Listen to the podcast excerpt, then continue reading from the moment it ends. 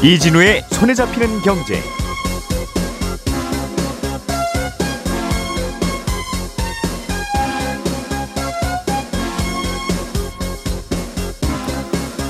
안녕하십니까 이진우입니다. 올해 우리나라 세금이 작년에 비해 덜 거치고 있습니다. 아, 그 바람에 연말에는 최대 60조 원 가량의 세수 펑크가 예상되는데요. 정부가 어, 환율을 방어하는 데 쓰는 기금을 활용해서 부족한 세수를 매일 계획이라는 보도가 있어서 논란이 좀 되고 있습니다. 중국의 배터리 기업들이 배터리를 너무 열심히 만들다 보니까 자기네 나라 수요의 두 배를 넘겨서 생산하게 될 거라는 전망이 나왔습니다. 중국 배터리 업체들이 싼 가격으로 배터리를 해외에 팔기 시작하면 과거에 태양광 패널 시장에서 벌어졌던 중국산 덤핑 사태가 배터리 산업에서도 재현될 수 있다는 우려가 나오고 있습니다. 메타 플랫폼이 유럽에서 페이스북과 인스타그램 유료 버전을 출시할 거라는 보도가 있습니다. 어, 유럽 연합의 규제를 피하려는 방안이라는 해석이 나오고 있습니다. 오늘은 지금 말씀드린 세 가지 뉴스 자세하게 정리해 보겠습니다. 9월 5일 화요일 손에 잡히는 경제 바로 시작합니다. 우리가 알던 사실 그 너머를 날카롭게 들여다봅니다. 평일 아침 7시 5분 김종배의 시선 집중.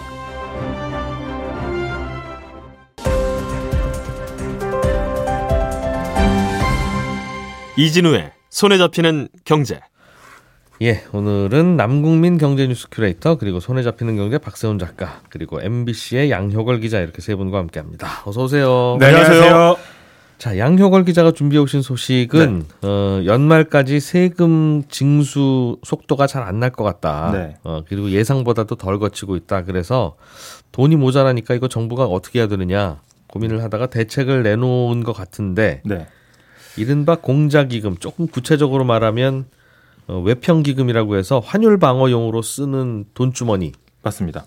여기에 여윳돈이 좀 있다고 판단했는지 여기 돈을 좀 꺼내서 쓰- 긴급하게는 쓰고 넘기자 네, 그런 것 맞습니다. 같아요. 이 공자기금이 이제 공공자금 관리기금의 줄임말이거든요. 그래서 이, 이 공자기금을 활용하는 방안이 이제 보도가 계속 나오고 있는데 음. 일단 세수 상황이 굉장히 안 좋습니다. 그래서 지난 7월까지 세금 거둔 게 한 1년 전보다 43조 넘게 줄었거든요. 예. 그럼 남은 다섯 달 동안 작년처럼 걷는다고 해도 올해 세수 부족이 거의 50조에서 60조 원에 달할 거라는 전망이 나오고 있고요. 음. 이 중에서 그럼 중앙 정부 분량이 얼마냐 했을 때 한 36조 원 정도를 마련을 해야 됩니다. 나머지는 지방 정부로 갈 돈이 이제 못 없는 건데. 네, 그것도 지방 방- 정부가 해결해야 되는 돈인 거죠. 그것도 참 해결할 방법이 마땅치는 않을 거예요. 마땅치는. 정부나 중앙 정부가 내려주던 돈이니까. 네. 어쨌든 일단은 이제 36조 원 정도인데 일단 세수 부족을 해결하는 방법이 총 세 가지가 있습니다. 하나는 이제 불용, 그러니까 안 쓴다는 건데 허리띠 졸라맨다. 네. 예산 편성해놓고 안 쓰면 그만큼 적자가 줄어드는 거니까요. 이게 예. 한 10조 원 정도 규모 되고요. 음. 이 다른 하나는 세계의 잉여금이라는 게 있습니다. 그러니까 예산도 사실 뭐 100을 쓴다고 하면은 연말에 가서 계산이 안 맞을 수도 있고 하니까 음. 이 여윳돈을 좀 쟁여놓거든요. 그래서 예. 이게 한 5에서 6조 원 정도 되거든요. 음. 근데 여기까지 모두 합쳐도 10에서 20조 원이 모자릅니다. 네. 그래서 이제 기재부가 들고 나온 이제 세 번째 수단이 바로 이제 공자기금이라는 거고 음. 여기서 10에서 20조 원 정도를 이제 메꾼다는 계획 입니다. 음.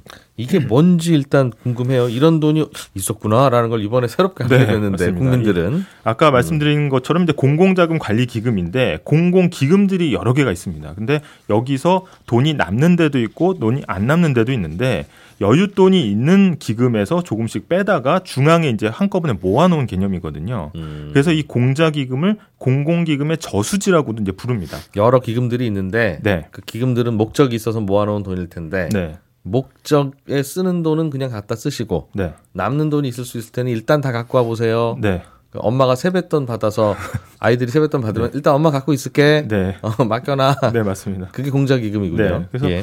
만약에 이제 기금 중에 여유가 있으면 야 여기 좀 모아 놨다가 저쪽에 돈이 좀 급하게 부족한 다른 기금이 생긴다. 예. 그러면 이제 이 저수지에서 좀 퍼서 지원해주고 음. 나중에 메거나 이렇게 하는 개념이고요. 일종의 갯돈처럼 모아놨다가 지원해주는 건데 음. 그러면 이 기금은 어떤 돈들인가 이제 보면요. 아, 우리가 나랏돈 쓴다고 할 때 크게 이제 두 가지로 나눠 볼 수가 있는데 하나는 우리가 흔히 알고 있는 예산입니다. 예. 예산은 주로 세금 걷어서 그 쓰는 돈이고 1년에 다 쓰는 거죠, 그건. 그게 원칙입니다. 예. 근데 기금은 정부가 이제 특별한 목적을 달성하기 위해서 만든 돈이기 때문에 음. 국민연금도 하나의 기금이고요. 문화, 네. 농업진흥 이런 기금 많고 금융에는 또 신용보증기금 이런 것도 있거든요. 근데 음. 이런 다양한 기금 중에서 돈이 좀 남는 기금 위주로 돈을 차출해서 따로 모아놓은 거기 때문에 그거는 매년 써버리는 게 아니라 네, 특수한 목적을 위해서 차곡차곡 쌓아놨다가 돈 쓸 일 있으면 쓰고 또 차곡차곡 모아놓고 그건 네. 별도로 네. 연말이 된다고 바닥나는 게 아닌. 돈주머니라는 거죠. 네.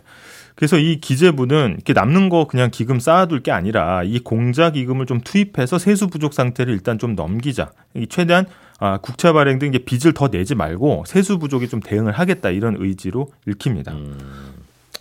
그러면 거기 있는 돈을 갖다 쓰면 갖다 쓰 그냥 갖다 써도 되는 건가라는 생각은 들고 네. 그랬으면 지금까지 왜 추경한다고 막 국채 발행하고 왜 그랬지? 네. 그돈 갖다 쓰지라는 생각도 들고 네. 그냥 갖다 쓸 수 있는 돈이긴 해요. 아닙니다. 그게 여유 자금 모아놨다고 해서 막 정부가 막 갖다 쓰고 이런 것처럼 생각할 수 있지만 이게 공자 기금은 이제 공짜가 아닙니다. 그래서 이자를 내게 돼 있거든요. 예. 보통 1년 동안 빌려서 쓴 다음에 미리 약속한 금리에 따라서 이자 붙여서 다시 기금에 넣어 놔야 됩니다. 그러니까 음. 우리가 미리 한도를 받아둔 마이너스 통장에서 돈 뺐으면은 사실 새로운 대출 일으키는 것보다는 당연히 간편하고 쉽지 않습니까? 네. 하지만 이자를 안 내는 건 아, 아, 니죠 그래서 예. 당연히 공자 기금을 많이 쓸수록 지급해야 할 이자도 늘어나는 겁니다. 그래서 음. 이 최근 발표된 내년 예산안을 보면은 이 공자 기금을 빌려 쓴 이자를 더 내기 위해서 내년 기재부 예산을 한 20% 넘게 늘려서 배정받았거든요. 음. 근데 내년도 총 예산 이제 지출을 이야기할 때 증가율을 2.8%로 억제했다. 이래서 긴축 예산이다 이렇게 주장을 했는데 음. 이거랑 비교해 보면 거의 기재부 예산만 거의 7배 정도 늘어난 수준입니다. 그러니까 이 공자 기금을 끌어오면서 내년까지 내야 하는 기금 측에 내야 하는 이자만 누적 이자만 거의 한 18조 원 정도에 육박한다는 음. 것으로 알려져 있습니다. 그렇군요. 그러니까 개념이 지금 결국은 나라가 돈 필요하면 네. 돈이 부족하면 세금 더 걷거나 네. 아니면 빚을 더 내거나 네. 아니면 허리띠 졸라 매거나 네. 셋 중에 하나인데 지금은 세금을 더 거둘 수는 없고 오히려 세금 펑크 때문에 생긴 일이라 하면 네. 그러면 결국은 빚을 더 내야 되는데 네. 빚을 더 내는 방법이 채권 시장에서 국채 발행하는 방법과 네. 지금 잠깐 나랏돈 모아놓은 공자기금이라고 하는 곳에서 네. 역시 이자 내고 갖고 오는 방법 네. 두개 중에 후자를 선택한 거다. 맞습니다. 채권 시장에서 국채 발행했으면 안 그래도 요즘 이자 계속 올라가는데 또 영향을 줄 수가 예, 합니다. 시중 이자율이 많이 올라갔을 텐데 그걸 좀 피하고 싶은 생각이 있었겠구나 하는 생각도 드네요. 네. 그런데 여러 기금들이 있다고 그랬어요. 우리 영화 보러 가도 그래서 기금 조금 내고 네, 뭐. 우리 저 공항에 해외 여행 갈 때도 네. 뭐 공항세에 살짝 뭐 붙어 있고 그렇잖아요. 네. 그런 것들 다 이제 따로따로 모아두는 기금들일 텐데 어떤 기금에서 헐어서 쓰겠다는 겁니까? 외환 시장 개입용으로 쓰던 어, 네. 기금이 역할을 많이 할 거다 그런 네. 보도가 있는 것 같던데요. 이게 지금 좀 여유가 있다고 보는 건데요. 아, 외국한 평형 기금입니다. 이게 이제 공자 기금으로 여기서 한 20조 원 정도 넘기고 이걸 정부가 일반 회계로 돌려서 쓰는 방안이 이제 유력한데요. 예. 이 외국한 평형 기금은 어, 환율이 급격하게 변하는 걸 막기 위해서 모아놓은 일종의 비상금입니다. 그래서 음. 만약 원화 가치가 너무 떨어지면은 달러를 팔고 원화를 사들여서 이걸 다시 좀 안정화시키는 데 쓰는 돈이거든요. 예. 근데 작년부터 원화 가치가 확 떨어졌기 때문에 환율이 오르고 달러 값이 올랐죠. 네, 그래서 예. 이거를 달러 팔고 원화를 사들이다 보니까 지금 기금에 원화가 많이 쌓여 있는 상황입니다. 그래서 음. 이걸 좀 일단 끌어다가 쓰겠다는 거고, 근데 외평 기금의 경우는 사실 이제 아, 우리가 IMF 때도 좀 안 좋은 기억이 있지만 환율의 급격한 변동을 막는 일종의 방파제 역할을 하는 건데 이걸 꺼내 쓰는 게 이제 과연 적절하냐 이런 지적도 나오고 있습니다. 그러니까 요즘은 환율이 계속 올라가고 있으니까 달러 값이 올라가는 쪽이니까 정부가 역할을 해서 뭘 안정을 하면 달러를 파는 개입은 할 수 있으나 네, 굳이 환율이 떨어지는 때가 아니니 달러를 사기 위한 원화를 굳이 쟁여놓을 필요 있느냐? 네, 그돈 잠깐 갖다 씁시다. 네 맞습니다. 야, 근데 이거 환율 상황은 언제든지 바뀔 수 있는 거라서 네, 아, 뭐 아주 급전이라면 글쎄 뭐 갖다 쓸 수는 있을 것도 같지만 음. 이거 급한 돈 또 생길 것 같기도 한데요. 네. 그리고 그래서 이제 음. 이 돈을 쓰는 거가 적절하냐에 대한 문제 제기가 있는 거고요. 예. 사실 아, 아까도 말씀하셨지만 나라가 돈이 부족하면 이제 국채를 발행하는 게 사실상 전공법이라고 볼 수가 있습니다. 음. 근데 이런 기금 여유분을 끌어다 쓰는 게 사실 뭐 법적으로 불가능한 건 아니지만 예. 변칙적인 방법이라는 이야기가 나오고 있고요. 음, 국회 의결이 없다는 게 가장 큰 특징입니다. 그래서 이 공자기금 153조 원 중에 최대한 20%까지 한 음. 30조 원까지는 이제 정부의 어떤 의도에 따라서 쓸 수 있다 보니까 이런 선택을 좀 쉬운 선택을 한 거 아니냐 이런 비판이 나오고 있고요. 예. 제가 아까 말씀드린 것처럼 기금은 목적이 다 따로 정해져 있는데 그리고 국회 의결 없이 쓸수록 예외를 둔 게 바로 이런 것 때문이거든요. 음. 근데 이걸 약간 쌈짓돈처럼 쓰는 거 아니냐. 아, 그 정부 돈이 사실 같은 정부 돈이라고 해도 예산과 기금은 엄연히 주머니가 다르거든요. 그러니까 예. 이쪽에서 펑크 나니까 저쪽 돈으로 메꾸는 게 이게 음. 돌려막기 아니냐. 또 이런 얘기 나오고 또 세수가 앞으로 부족해질 경우가 종종 있을 텐데 예. 그럼 기- 그때마다 기금, 기금을 음. 꺼냈을 거냐? 이런 안 좋은 선례를 남긴다 이런 비판도 나옵니다. 보도를 보니까 지난번 추경할 때도 한번 이거 살짝 조금은 썼던 것 같고 맞습니다. 예. 가끔씩은 동원했던 어, 주머니 같기는 한데 이번에는 좀 크게 나오네요. 음. 저도 안 그래도 가끔 농번기 같은 때 네. 그 군부대 장병들이 와서 농촌 지원도 하고 그러잖아요. 네. 그러면 뭐 보기 좋기도 하고 농촌에서는 흔힘도 되겠다 싶기는 한데 네. 저분들은 나라 지키러 간 분들인데 특정한 목적이 또 어, 잠깐 저렇게 빼서 쓰는 게 괜찮나? 네. 뭐 아니 나라 국방은 언제 외침이 있을지 모르는데 네. 에이, 농번기니까 잠깐 저러는 게 좀 약간 갸우뚱하더라고요. 잘 모르니까 네. 비슷한 개념인 비슷한 것. 상황인 것 같습니다. 예. 네. 알겠습니다. 박세훈 작가님, 네. 음, 소식 좀 전해주시죠. 어, 페이스북이랑 인스타그램을 운영하고 있는 메타라는 기업이 있는데 예. 앞으로 유럽 연합에서 페이스북이랑 인스타그램의 유료 유료 버전 앱을 출시할 수도 있을 거다. 이런 네. 보도가 나왔어요.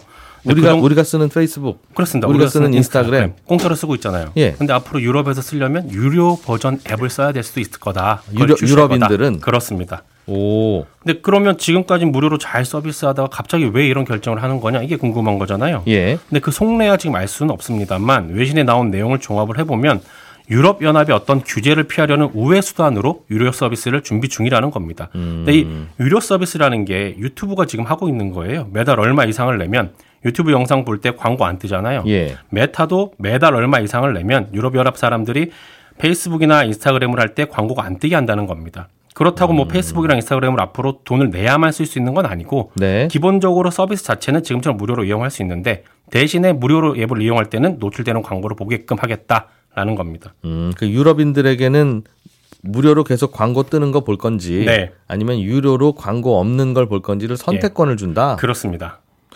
왜 유럽만 유럽만 왜 그런 선택권을 주죠? 유럽 연합이 무슨 규제를 하는 걸 이걸로 피해 간다는 게 무슨 연결이 있는 거예요? 이게? 메타는 광고로 돈을 벌고요. 광고비는 광고를 하는 기업들이 내죠. 예. 당연히. 그런데 메타의 광고가 쉽게 말해서 광고주들한테 인기가 있었던 건 페이스북이나 인스타그램을 하는 사람들의 개별적인 특성을 파악한 다음에 맞춤형 광고가 가능하다는 겁니다. 그렇죠. 예를 들어 저랑 이진우 기자님이 동시에 인스타그램을 한다고 쳐보죠. 예. 그런데 두 사람에게 보이는 광고는 아마 매우 다를 겁니다. 아 맞아요, 맞아요. 그렇죠. 제 인스타그램에는 제가 좋아하고 제가 관심을 보이는 즉 살 것 같은 제품들의 광고가 뜨고요. 뭐 패션 모자 이런 거 뜨겠죠. 그렇습니다. 이진우 기자님 인스타그램에는 뭐 선글라스 이런 게 뜨겠죠. 아, 요즘에 의자 하나 살려고 그때 골랐더니 네. 이미 샀는데 지금 일주일째 계속 의자 광고 뜨고 있습니다. 그렇습니다. 그런 식으로 다르게 광고가 뜨는데 이게 가능한 이유가 저희들의 개인 정보를 어느 정도는 메타 쪽에서 파악을 하고 있다는 거거든요. 근데 유럽 연합에서는 메타가 사용자들의 개인 정보를 무단으로 사용하고 있다.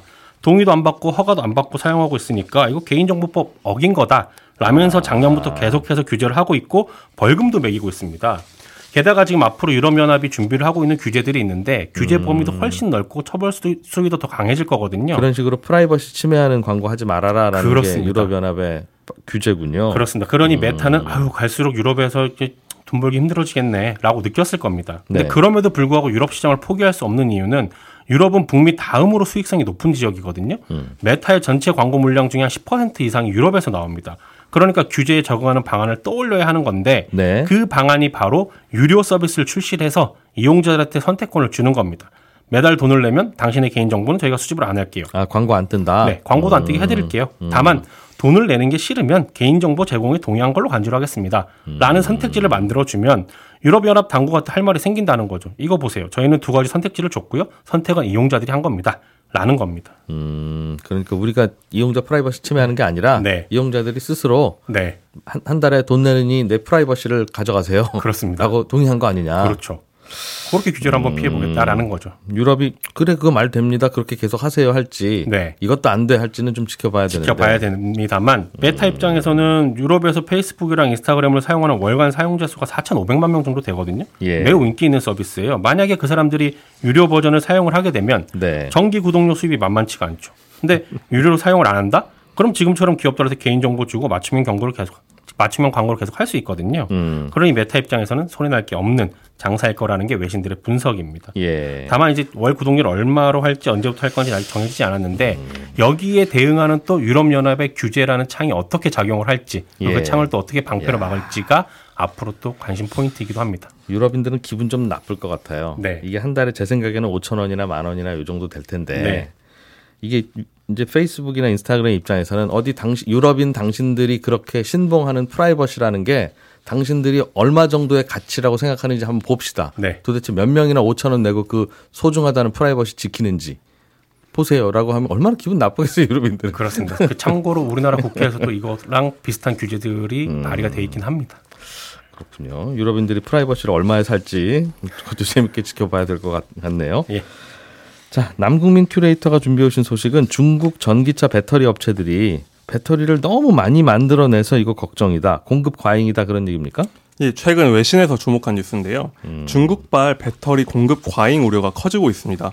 한 조사 업체에 따르면 올해 중국의 배터리 생산 능력이 전기차로 환산하면 2,200만 대가 쓸 수 있는 분량이다. 이렇게 조사가 됐는데요. 작년에 전 세계에 판매된 전기차 판매량을 다 합치면 802만 대였거든요. 와. 그러니까 중국 안에서는 물론이고 세계 시장에도 영향을 줄 만한 생산, 생산 능력을 이미 중국이 갖추고 있다. 이런 뉴스가 나왔습니다. 음, 생산 능력이 네. 그러니까 중국이 한번 맘먹고 생산하면 전 세계 3년치 배터리를 다 만들 수 있네요. 그렇습니다. 음. 그리고 실제로 이렇게 많이 만들고도 있어요. 만들려니까 그렇게 생산 능력 키워놨겠죠? 그렇습니다. 어. 이유는 뭡니까? 전 세계 배터리가 다 중국산으로 장착해도 반도 안 팔리고 남을 그런 배터리를 왜 생산해요? 예, 가장 큰 이유는요. 이제 급성장하는 배터리 시장을 선점하기 위해서 투자 경쟁이 벌어지고 있기 때문인데요. 중국은 세계에서도 가장 전기차 판매가 많고 또 전기차 전환 속도도 가장 빠른 지역입니다. 국내뿐 아니라 전 세계적으로도 또 수요가 높아지고 있잖아요. 그러니까 기업들이 너도 나도 공격적으로 생산량을 늘리고 있는 겁니다. 예. 그러니까 산업이 초반에 확장할 때는 이렇게 기업들이 서로 공격적인 투자를 하면서 시장 수요보다도 많은 공급이 이루어지기도 하거든요. 그런데 비슷한 현상이 지금 배터리 시장에서 일어나고 있는 겁니다. 미래에는 전기차가 지금보다 훨씬 더 많이 생산되고 판매될 테니 그때 겨냥해서 지금 지금은 과잉으로 보이지만 이렇게 설비를 늘리는 겁니다. 그런 뜻이에요? 그렇습니다. 그런데 문제는 이렇게 호황기에 많은 투자를 했다가 정작 생산이 쏟아지기 시작할 무렵에 수요가 생각보다 부족해지면 예. 이걸 우리가 불황이라고 부르거든요. 그런 게 오기 마련인데 중국에서 지금 배터리에서 이런 문제가 생기고 있다. 이런 진단이 나온 거고요. 예. 더큰 문제는 지금의 이 공급 과잉이 중국 정부의 적극적인 생산 동료의 결과라는 점입니다. 음. 그러니까 지금 기업들도 경쟁적으로 나서고 있지만 사실 가장 큰 플레이어는 중국 정부인데 정부가 지금 막대한 보조금을 뿌리고 있거든요. 그러니까 최근에 중국 정부는 뭐 전기차, 배터리, 태양전지 이 세 개를 묶어서 새로운 수출 첨단 산업이다 해서 신싸냥 이렇게 부르거든요. 음. 그러니까 차세대 수출품이니까 마음껏 밀어줄 테니 열심히 만들어 봐라. 이런 분위기를 만들어 놓은 거예요. 예. 그러니까 이런 흐름에 따라 배터리 기업들이 보조금을 주, 받거나 음. 또 무이자 대출 같은 금융 지원을 받고 있습니다. 그러니까 정부에서 마음껏 밀어주니까 기업들은 당장 남는 게 없어도 생산 설비를 마구 늘리고 있는 겁니다. 예. 보통 배터리 공장 가동률이 한 70% 정도는 되어야 금융기관에서 아 수익성이 있구나 대출을 해줘야겠다 한다고 하는데 음. 지금 중국 배터리 공장 가동률이 한 55% 정도라고 하거든요. 네. 그런데도 정부에서 계속 지원을 해주니까 공급이 더 심해질 수밖에 없는 겁니다. 많이 만들어면 적 적자는 안 난다는 건가요? 그걸 저- 정부 지원금이 채워준다는 뜻인가 봐요. 그렇습니다. 네. 음. 그러게요. 이렇게 이게 계속 뭐 팔리고 지원금이 나오고 이 수- 선순환이 되기만 하면 괜찮은데 중간에 펑크가 나거나 문제가 생길 가능성은 없어요. 지금 그런 상황이 이미 도래하고 있는 게 중국 내에서도 수요가 줄고 있고 예. 세계적으로도 전기차가 옛날만큼 안 팔린다 하고 있잖아요. 그런데도 중국의 현재 분위기는 계속 지원을 늘려서 생산 능력을 계속 높여가고 있습니다. 음. 그러니까 정부는 지금 이런저런 우려가 나와도 계속 지원을 하고 있는데요. 특히 지방 정부가 적극적입니다. 한국에서도 요즘 지자체마다 배터리 산업 유치전 뭐 이런 걸 많이 하잖아요. 네. 우리 지역으로 오면 뭘, 뭘 깎아주겠다 이런 식으로. 중국은 마찬가지고 훨씬 경쟁이 치열합니다. 음. 그러니까 여기는 각 성이 나서서 우리도 재정 지원해주고 부지 제공해줄 테니까 어, 기업들 유치하겠다 이렇게 하고 있어요. 서로 배터리 중심 도시 이런 걸 선언하고 있거든요. 음. 이쪽 성에서 배터리 생산량을 얼마까지 높였다 하면 옆에 있는 성에서 더 큰 계획을 내놓고 예. 또 다른 시에서 지원책을 내놓고 이러니까 음. 생산량을 다 합쳐놨더니 중국인들은 물론이고 세계에서도 못 쓸 만한 양이 나오려고 쓸 한다 하는 겁니다. 다른 나라에서도 이제 특히 우리나라가 그런데 배터리 생산을 우리나라도 해보자, 우리나라도 배터리 개발해서 수출해보자 하는 나라가 있을 텐데 중국이 이렇게 설비를 크게 늘리고 이런 식으로 과잉 투자 아니냐는 우려가 나올 만큼 키워 놓으면 아예 다른 나라들은 아예 그냥 배터리는 중국에서 사다 쓰는 걸로 합시다. 저거 정신 없는데 그렇게 판단할 가능성이 높아서 그것도 일종의 전략으로 통하는 게 아닌가. 우리 가끔 어디 시골 같은 데 가면 대형 마트가 의외로 하나씩 있잖아요. 뭐 유명한 대형 마트는 아니지만 그 동네 고유의 마트인데 와 진짜 크다 할 만큼. 근데 이제 그렇게 왜 이렇게 크게 하셨어요? 이렇게 물어보면 이렇게 해놔야 여기저기 슈퍼마켓 안 생겨서 그래도 이 일대 수요를 우리가 다 먹지 어중간하게 만들어 놓으면 경쟁 때문에 오히려 힘들어져요. 그런 설명하시는 것처럼 비슷한 게 아닌가 싶은 생각이 드는데 경쟁하는 업체들이 고민이 되겠어요 배터리 생산 업체들이. 맞습니다. 중국이 지금 이런 산, 산업에서 이런 행동을 하고 있는 게 처음이 아니거든요. 업계에서 걱정하는 게 아, 배터리 시장에 중국산 저가 제품이 앞으로 쏟아지겠구나. 이미 전 세계 그 중에서도 우리나라 기업들이 이런 저가 공세를 겪어봤거든요. 음. 대표적인 사례가 철강과 디스플레이 시장입니다. 철강의 경우에는 2008년 금융위기 이후에 경제가 안 좋으니까 중국에서 엄청난 철강 투자를 했더니 음. 전 세계에 중국, 중국산 철강이 쏟아져서 한국의 대표 기업인 포스코가 오랫동안 지지부진한 실적을 보였고요. 음. 또 디스플레이도 워낙 중국에서 저가 공세를 많이 하다 보니 국내 디스플레이 기업들이 수익률이 극도로 떨어지기도 했습니다. 예. 결과적으로는 중국의 산업 지배력은 강해졌었고요. 음. 예전에 패- 태양광 패널도 이래서 다른 나라들은 다 어려워졌죠. 그렇습니다. 태양광 패널의 경우 전략 산업에 대한 중국의 저가 공세가 성공한 시장이다 이렇게 꼽히, 꼽힙니다. 음. 지금 중국은 이 시장의 거의 90%를 점유하고 있는데 2000년대 내내 보조금을 쏟아부으면서 다른 나라에서는 거의 경쟁이 불가능한 수준까지 가격을 낮췄습니다. 그 결과 점유율을 독차지한 상황에서 음. 신재생 에너지 시대가 열리니까 중국이 세계 미, 세계의 미래 에너지 시장을 사실상 좌지우지하게 됐습니다. 예. 그러니까 배터리 시장도 앞으로 신재생 에너지, 전기차 핵심 산업이니까 이 비슷한 우려가 나올 수밖에 없는 거죠. 음, 그렇군요. 우리나라 우리나라도 배터리 기업들이 자꾸 성장하면서 세계 시장 노리고 있는데 바로 충돌하는 상황이 되겠어요. 맞습니다. 지금 우리나라뿐만 아니라 미국, 유럽도 자국 뭐 배터리 기업을 키워보겠다 이러면서 열심히 키워보고 있는데 예. 중국 저가 공세가 이어지면 이것도 쉽지 않다 이렇게 보고 있습니다. 지금까지는 중국 내 수요가 워낙 높으니까 중국 안에서만 이 공급이 돌았는데 앞으로 세계 시장에도 쏟아져 나올 수가 있거든요. 이렇게 되면 지금 미국이나 유럽에서 한국 기업이 점유율을 높게 차지하고 있는데 지금 같은 분위기가 이어지면 중국에게 이 시장마저 뺏길 수 있다는 공포감, 우려가 커지고 있는 겁니다. 배터리 관련 회사들이 우리나라 증시에서 시가총액이 요즘 많이 높아졌는데 음, 어떤 영향이 있을지 좀 생각을 좀 해봐야 되겠어요. 투자하려면 네. 음, 점검을 좀 하고 박 작가님 시간이 별로 없긴 한데 예. 예, 우리나라 그 최근 물가 지수가 나와서 예, 8월 소비자 물가 소비자 물가 상승률이 작년 8월 대비 3.4% 오른 걸로 나왔네요. 예 농산물 물가가 조금 오르고 국제 유가도 약간 오른 게 영향을 3.4 줬습니다. 상승률이 지난달보다 조금 높아졌네요. 그렇습니다. 지난달에 음. 2.3이었습니다. 정부가 8, 9월 10월에는 좀 올라간다고 그랬는데 예. 예, 저희는 내일 아침 8시 30분에 또 찾아오겠습니다. 청취해주신 여러분 고맙습니다. 이진우였습니다.